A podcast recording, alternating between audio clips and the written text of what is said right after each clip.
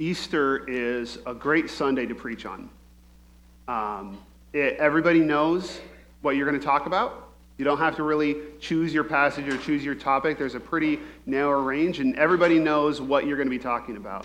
And it's, uh, it kind of preaches itself, right? If you've been talking about the gospel at all in your church, by the time you get to Easter, it should preach itself. My, the way my dad, who was a preacher, would put it is on Easter Sunday, you just you throw a fastball right down the middle. And those of you who know me, you know that I tend to favor curveballs. But even for me on Easter, it's, it's, a, it's a fastball right down the middle. And that's probably what you would have gotten from me today if I hadn't gone through a pretty life changing experience two months ago.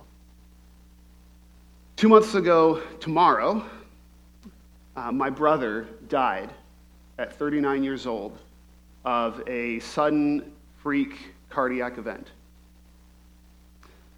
It was completely unexpected. It caught us all off guard.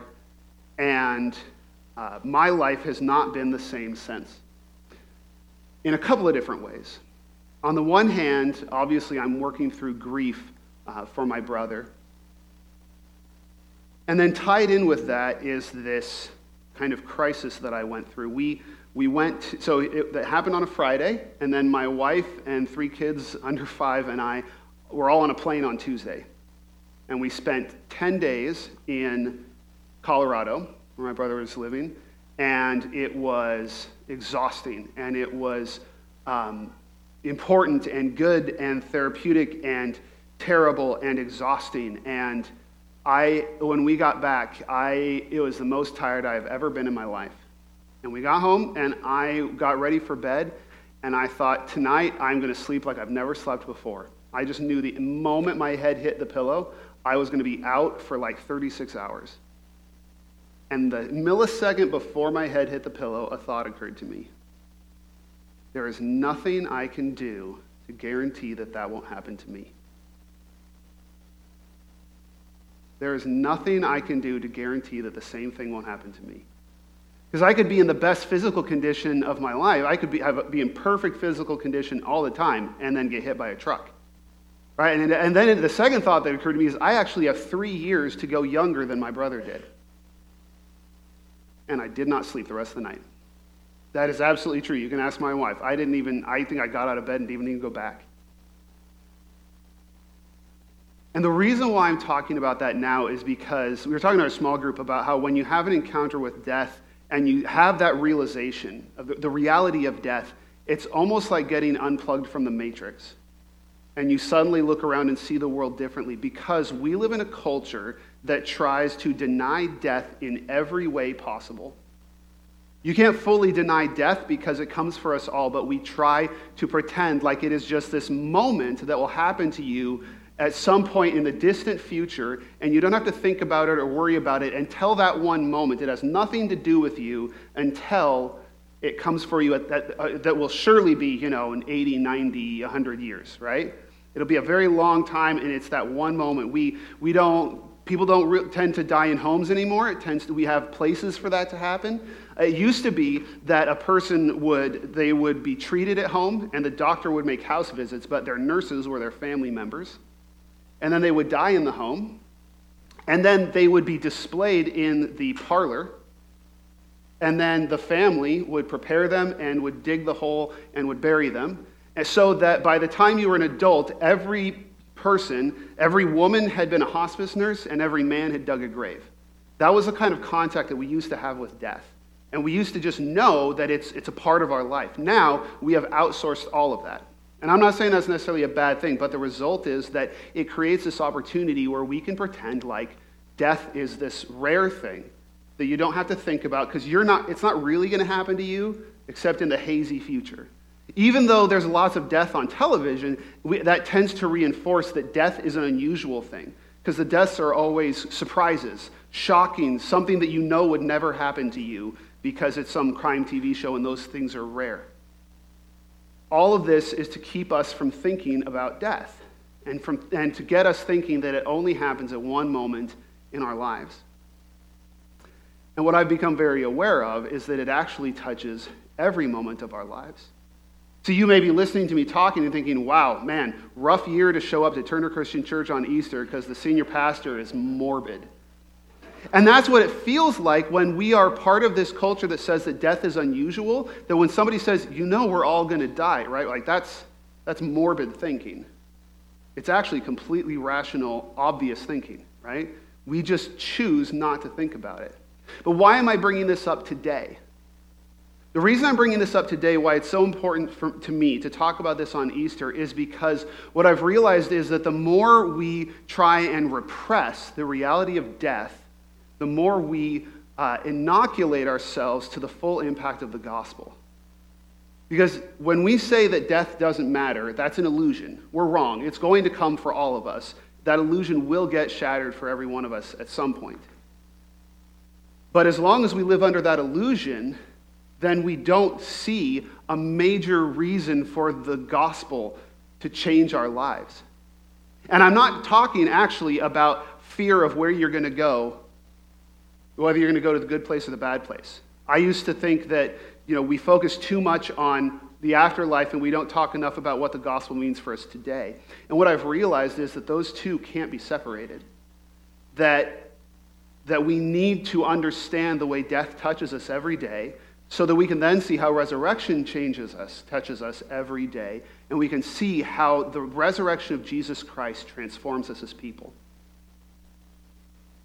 See, what happens when we don't think about death, uh, when we think about death as little as we do in America, and when we put it in this one category, but it's this moment that will happen to you someday along the line, we can't actually make sense of some of the statements that Jesus makes. For instance, this is complete gibberish. This is um, something that Jesus says to Martha after her brother died. He says, I am the resurrection and the life. The one who believes in me will live even though they die. And whoever lives by believing in me will never die. Do you believe this? And if we think about death the way our American culture does, that statement makes absolutely no sense. First of all, can, if you die, you've died. How can you live even though you die? And second of all, how can you say that if we live by believing in him that we'll never die? Because Lazarus did die. And you know what?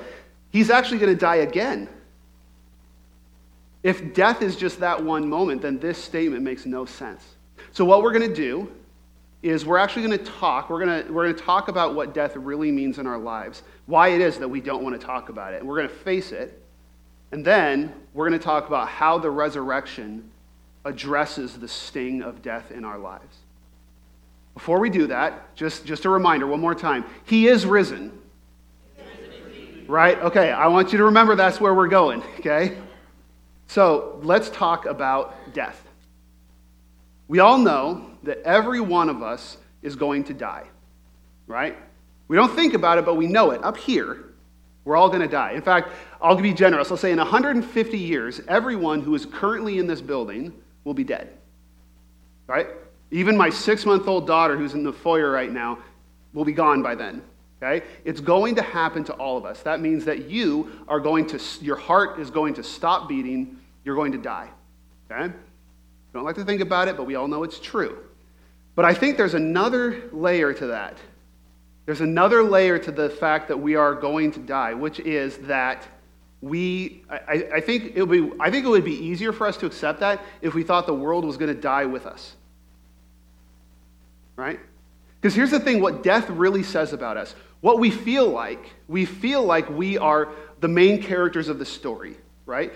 My wife and I just finished playing this board game called uh, The Adventures of Robin Hood. And at the beginning of each chapter, you, you get together the people who are playing, and it says, each of you pick a character. One of you has to pick Robin Hood. Why? Because the story is about Robin Hood. If Robin Hood's gone, there's no story because he's the main character. And each one of us feels like the main character, right? I am the main character of my story. The story can't go on without me. But here's the thing we're all going to die. I'm going to die, and the world will keep going. Right? The world's not going to die with me. So the first point of, of sting when we, is what death says about us is that death means that the world can go on without me. I'm going to make this really personal. You may not be ready for this, okay? How many of you could tell me the names of at least one of your grandparents? How many of you can tell me the names of at least one of your great grandparents? How about one of your great great grandparents? Great great great grandparents. Great great great great grandparents. Okay, now how many of you can tell me something about their personality? From experience. Here's the thing what do you think is going to happen with your great, great, great, great, great grandchildren? The world moves on without us, and that's what we hate. I want to be essential. I want to be the main character, and death proves that that is a lie, that that is not true. And actually, one of the, the, it's interesting, the story that I keep going back to as I look at the significance of death is actually the story of the temptation of Eve. Because death was working its power before the first person ever died. Because, see, when God told Adam and Eve, don't eat from tr- this tree because if you do, you'll die, what he was telling them in that command is, you're actually not essential. Like they were made for this amazing job that he, he tailor made them for this job, but they can't hold him hostage to that. If they don't follow his design, they are, they are going to die, eh, but the garden won't die with them. And so the, the, when the serpent tempts Eve, he knows exactly what to tell her. He says, You will not die. That doesn't make any sense. You're needed. God knows that when you eat from that tree, your eyes will be open and you'll be like God. Because that's where you think your story is going. That's where your story should go. So I am essential. I am, I am God. I am more than this mortal body. That's what we all want to hear. But death tells us that that's not true. And here's the thing when we realize that the world is going to go on without us, then death also tells us for a certain fact that I can and will miss out on joy in this world. Well, don't get ahead of me. We are going to miss out, right? because you have limited opportunities. You're only here a certain amount of time. There are things, and aren't, there's, our culture talks a lot. I think this is good for us to acknowledge the fear of missing out, right? It drives all of us, being afraid of missing out on things. And what that does, this fear of missing out, realizing that we're not going to be able to taste every joy, it actually, or and we aren't going to be able to taste any particular joy forever, it actually adds this bitter sweetness to all of our joy. This is how death touches us every day. Death touches me as a parent every day. Here's how. When Casey and I have decided that um, we're, we have three children, and we're good with that. Okay? Three is all we need. Okay? But what that means is that every stage we go through with Maggie is bittersweet because it's the last time that we're going to go through that stage, right? As much as we hate changing diapers, there will be a sense when we change the last one and we miss it, right? We miss those stages, guys. Okay, maybe not changing diapers, but you know? And, and the reality is, I mean, if we were immortal, we wouldn't have to miss out on that, right? Like, imagine if you, empty nesters, imagine that you were still 25 when your house emptied, right? and you were, you were never going to get any older than 25. You might think, yo, let's take, let's take 20 years off and then we'll have another litter, right? Like, it would change everything, right? And don't think I haven't noticed some of you, when you hold my daughter, I see some of you are like that close to doing it anyway, even though you're not immortal, right? Like, I see some of the looks that wives give their husbands when they hold Charlie or Maggie. I know my daughters apart. Um, but the point is that, that mortality limits us. And it means that we are always aware of the limited chances we're going to have. Even when we're kids, that's one of the reasons why high school is so intense. It's because we put so much value into this four year experience, and it is so short. We have such high expectations of what you're going to accomplish in that time, and you cannot do it all. Right? No human being can do everything that we want a high schooler to do in four years to get the full high school experience. So it touches us all the time. And this is, it, it touched Eve too, because all of a sudden, as Eve starts thinking about her mortality, she looks at the tree and then she notices the fruit of the tree was good for food. and pleasing to the eye and desirable for gaining wisdom. And you know what? She didn't want to miss out. She had every other tree in the garden, but she didn't care about any of those trees in that moment. She cared about the one that she might miss out on. And here's what happens for us when we realize I've only got one shot. I'm gonna, I can miss out on the things that I really want. And I don't want to be that kind of person. I want to get everything. Then we realize that I have to fight to get what I want out of life.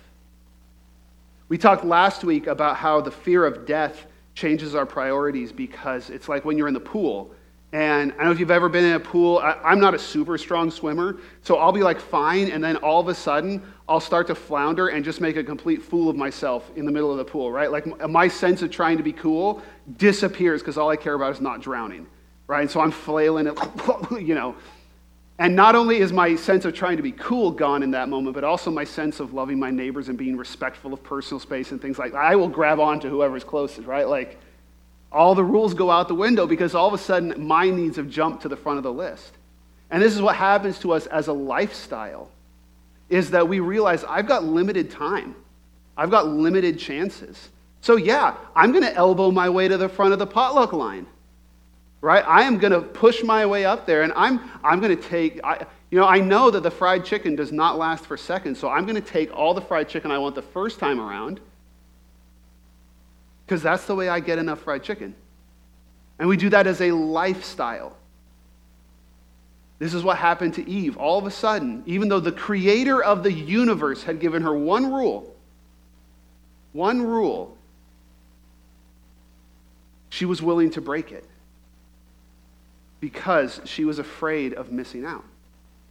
And so when she saw that the fruit of the tree was good for food and pleasing to the eye and also desirable for gaining wisdom, she took some and ate it. She also gave some to her husband who was with her, and he ate it.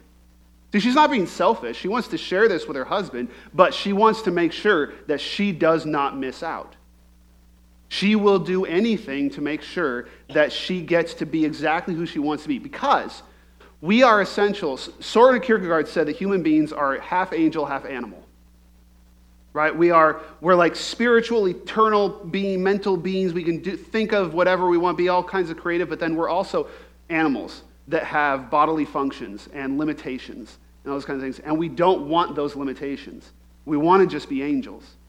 And so we do our best to fight against that and to get everything we can and accumulate every can, everything we can and pretend that we're not also animal. We're not also physical. And unfortunately the thing is in our battle against death, all of us lose eventually, right? I mentioned this last week. I was reading a book on death and um, on, on hope in death, and the guy pointed out that um, any survival story that you read is a survival story only because they stopped the story too early.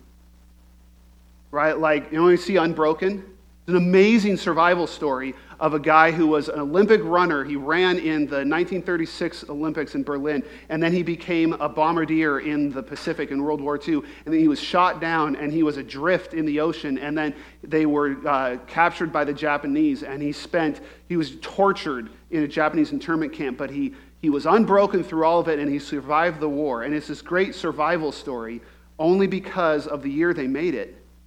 If they had made it a few years later, after he died. Like his whole life is not a survival story, at least not in his physical life. He later became an evangelist. He became a Christian and an evangelist and forgave his captors. And so he, will, he uh, is a survivor in the sense that we're going to talk about. But we all end up losing the battle with death. And that means that uh, death means that my fight against death is futile and therefore wasteful. Because every, all the prices that I pay to fight against death are ultimately wasted, right? Because I still lost. Think of the, the what is it, think of all the people that are really famous in the world, that, are, you know, famous actors and actresses, famous entrepreneurs, like, what do they all have in common? common? What do they all have to give up to get there? Relationships, right? Family. Like, you know anything about, like, um, you know, Bill Gates just had to get a divorce. Uh, uh, Steve Jobs had a horrible relationship with his daughter. Um, I mean, what's the joke about Hollywood marriages, right? I, like to, to really pursue immortality in any of the routes that we allow people, you have to leave human wreckage in your, wake, in your, in your uh, wake. And you still end up failing. Or what, what happened when Eve ate from the fruit? As the eyes of both of them were opened and they realized they were naked, so they sewed fig leaves together and made coverings for themselves. She shared the fruit with her husband, and the very first thing that it did was it broke their relationship. It created, it alienated them from each other. They had to cover themselves. And then all of this motivated out of being afraid of the limitations of death. And what's the ultimate consequence of eating from the tree? Death. The Lord God said, The man has now become like one of us, knowing good and evil. He must not be allowed to reach out his hand and take also from the tree of life and eat and live forever. So the Lord God banished him from the Garden of Eden to work the ground from which he had been taken. This is ultimately the cycle of death and sin.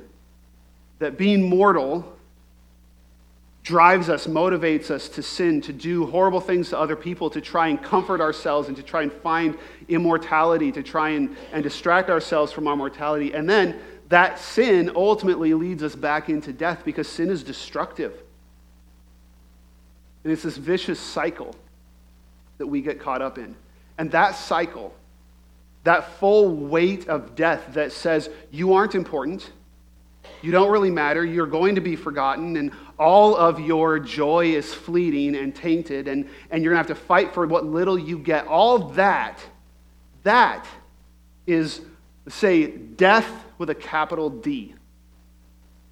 Without Jesus, that's what death means. It's so much more than just the moment your body stops functioning. Let's call that death with a lowercase d. And when you recognize those two types of death, then you're actually able to understand what Jesus say, is saying about the resurrection. Jesus said to her, I am the resurrection and the life.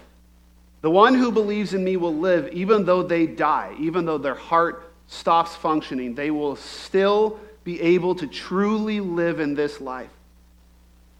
And the one who lives by believing in me, they will never die. Capital D, die. They will never experience the death of oblivion that we've been describing. That's what he's saying. That's how Jesus can say, if you believe in me, you will never die.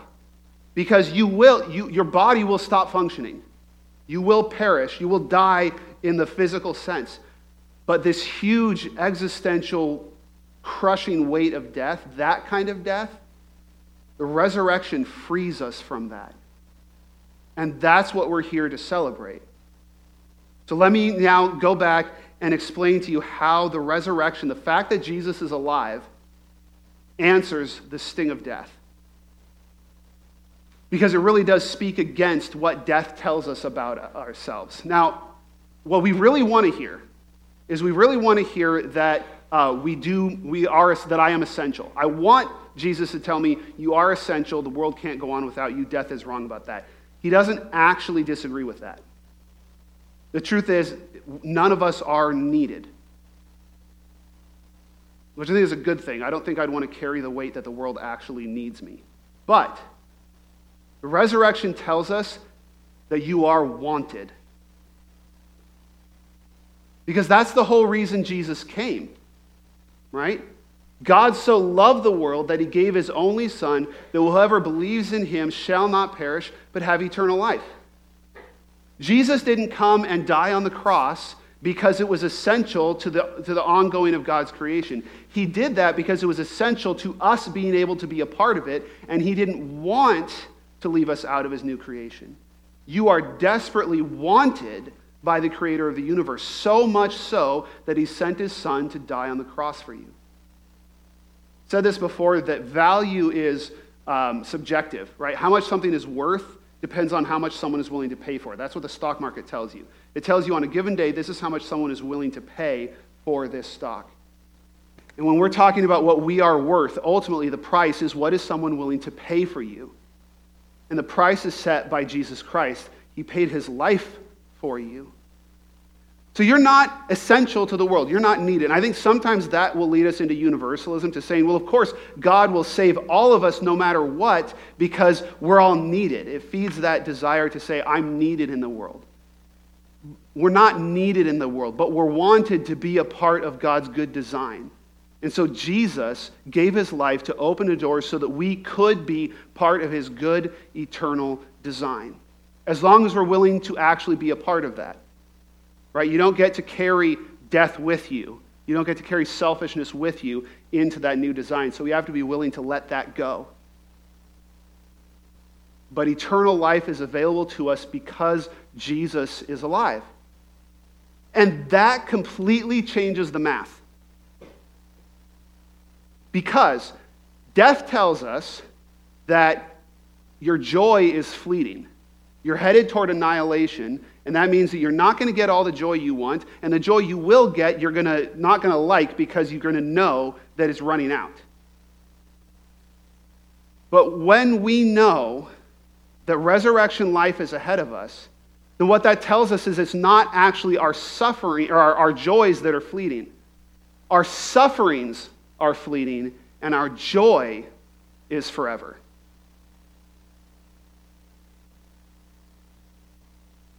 Now, our sufferings can be intense, and I don't want anybody to hear that you should, like, you know, it shouldn't hurt because sometimes that's what we do. Jesus is alive, so, so we shouldn't be sad about the suffering in our lives. That's not, the Bible nowhere says that. What it says is that we can endure because we know that suffering is not the rule of our existence. Paul says in 2 Corinthians, We do not lose heart. Though outwardly we are wasting away, yet inwardly we are being renewed day by day. For our light and momentary troubles are achieving for us an eternal glory that outweighs them all. So we fix our eyes not on what is seen, but on what is unseen, since what is seen is temporary, and what is unseen is eternal. What truly lasts, what is eternal, is what is unseen the eternal life that we have with Jesus. And that means that the suffering, real and intense as it is in this world, is, does not define us. So much, so often, I think the, the weight of our suffering and the impact of our joy depends on how we let them define us. And if we feel uh, my life is suffering, and my joy is fleeting, and that's the story that's being told now, it makes that weight so much more oppressive. But if we know that the pain is what is fleeting, as intense as it is, and joy is what is eternal, it changes the story, right? And if you think about it, it doesn't take much, if, it's, if it's eternal, any amount of joy will un- outweigh any amount of suffering, right? Like an eternal back scratch, which sounds amazing. I love a, a good back scratch. Like, even that, just for eternity, eventually will outweigh any suffering, right? Because it's eternal. When you do the math, your life on this earth, no matter how long you live, is 0% of an eternal life. And so it changes the story that's being told. And it gives us the strength to endure through transitory suffering, as intense as it is, because our story is one of eternal joy. And that realization is what really has the power to transform us. Because when we realize that we don't have to fight for scraps of joy, it changes our mentality. It takes away that note of desperation that so often seeps into even the church. Because we don't actually have to fight for this life. I think that this is, I, I, don't know if it's all human beings all the time or just our culture on our time, but what I see in myself and the culture around us, culture around us, including the church, is that this is our Achilles heel. I rarely actually see a difference between Christian culture and non Christian culture in our world in terms of that note of shrill desperation, that fear of missing out.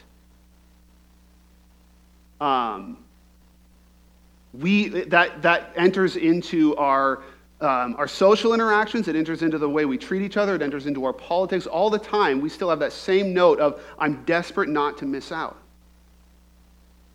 But we don't have to fight for scraps of joy. We must not fight for scraps of joy. And this is what undergirds everything that Jesus teaches us. We talked about this in the sunrise service. Look at uh, the Sermon on the Mount. These, this passage is called the Beatitudes. And Jesus said, Blessed are the meek, for they will inherit the earth. Blessed are those who hunger and thirst for righteousness, for they will be filled. Blessed are the merciful, for they will be shown mercy. Blessed are the pure in heart, for they will see God. Blessed are the peacemakers, for they will be called children of God. Blessed are those who are persecuted because of righteousness, for theirs is the kingdom of heaven. I think, just now occurring to me, we talked about this last Sunday too, didn't we? It's still good, it's still true.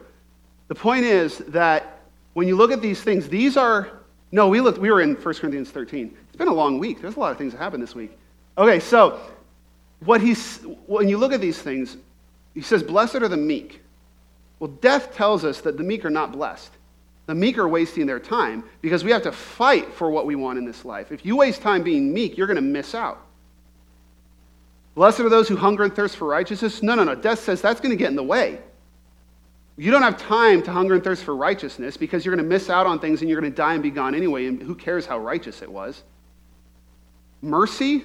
Who has time for mercy? You're not going to get mercy. Being pure in heart, pure of heart is a waste of time. Unless the resurrection is true. And the math changes because the meek inherit the earth through resurrection.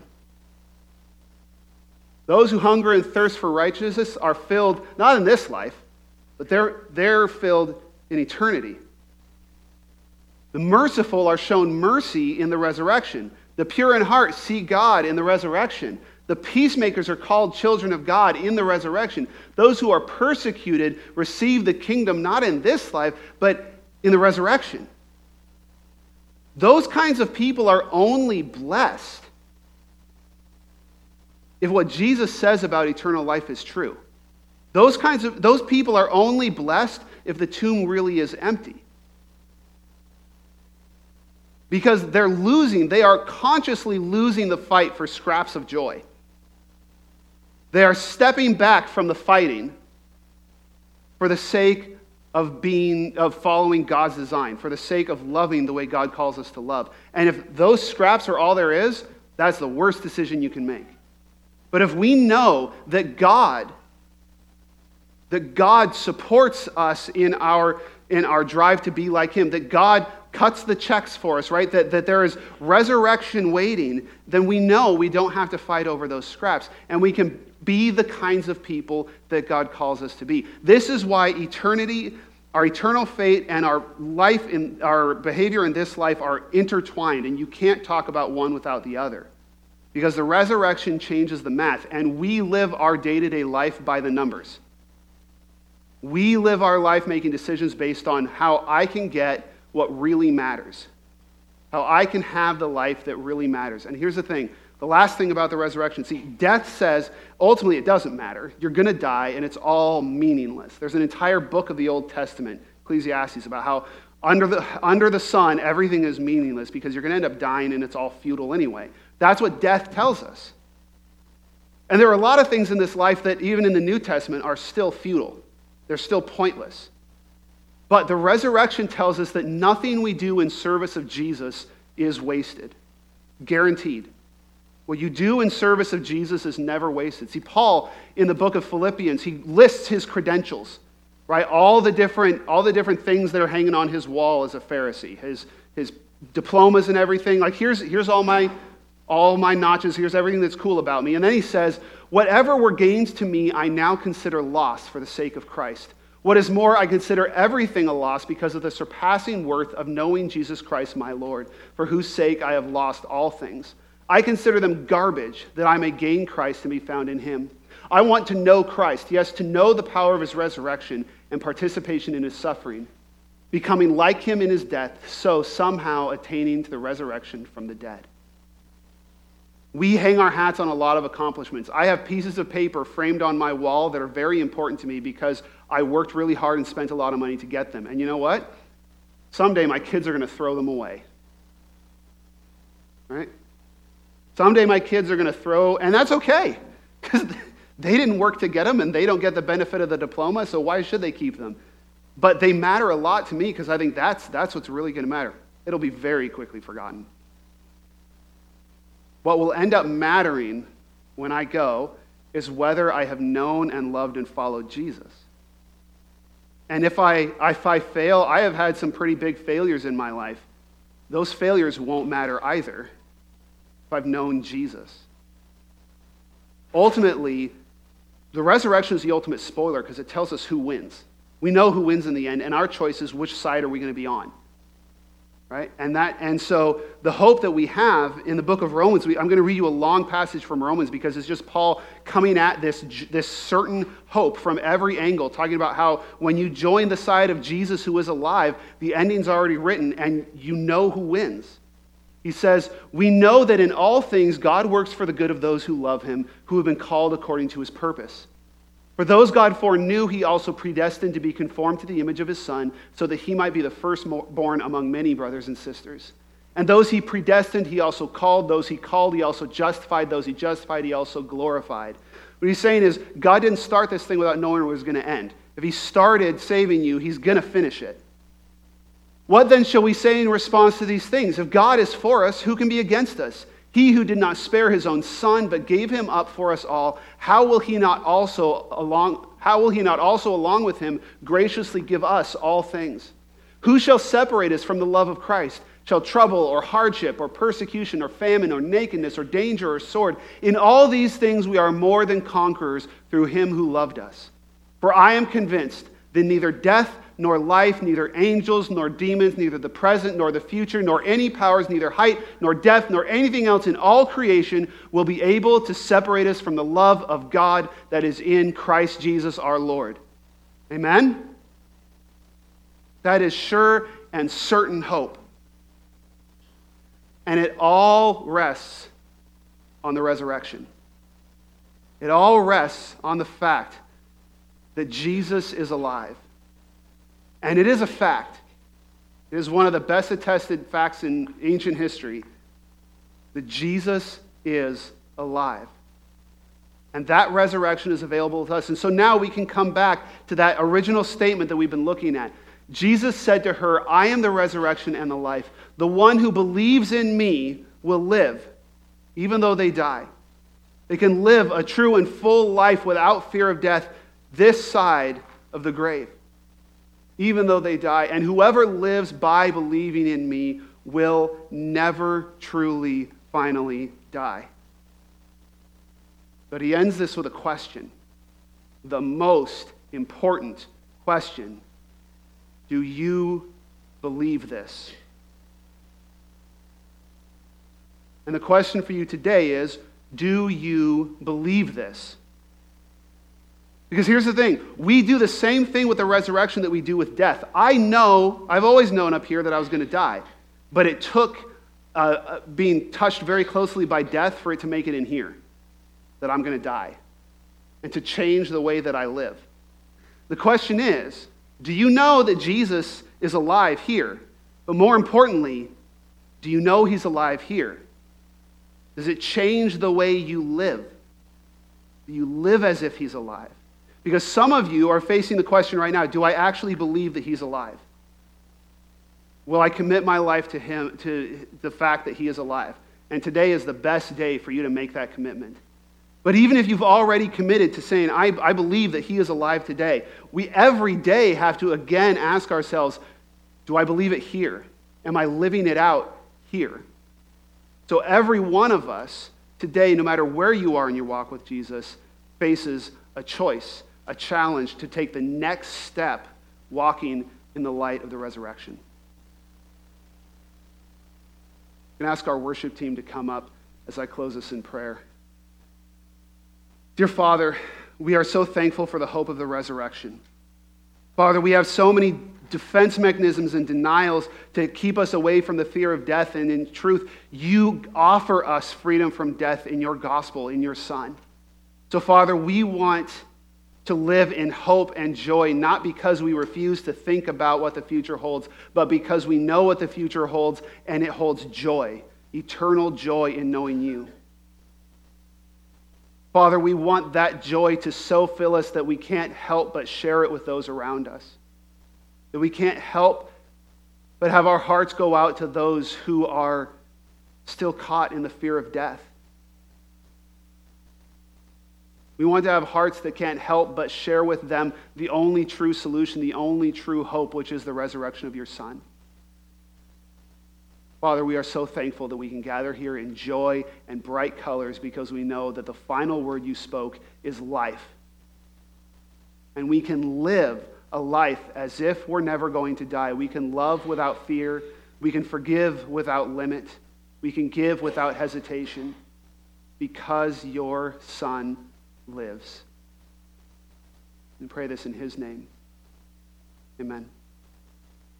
Turner Christian Church, we believe that a fully functioning disciple of Jesus connects with their church and connects with God and His church, grows in faith and love, and serves their community and world. And we also believe that when you hear the gospel preached, you have a chance to respond by taking whatever the next step is for you in your journey with Christ. And so we encourage you as we go into our last song to think, seriously think, what is the next step God is calling you to?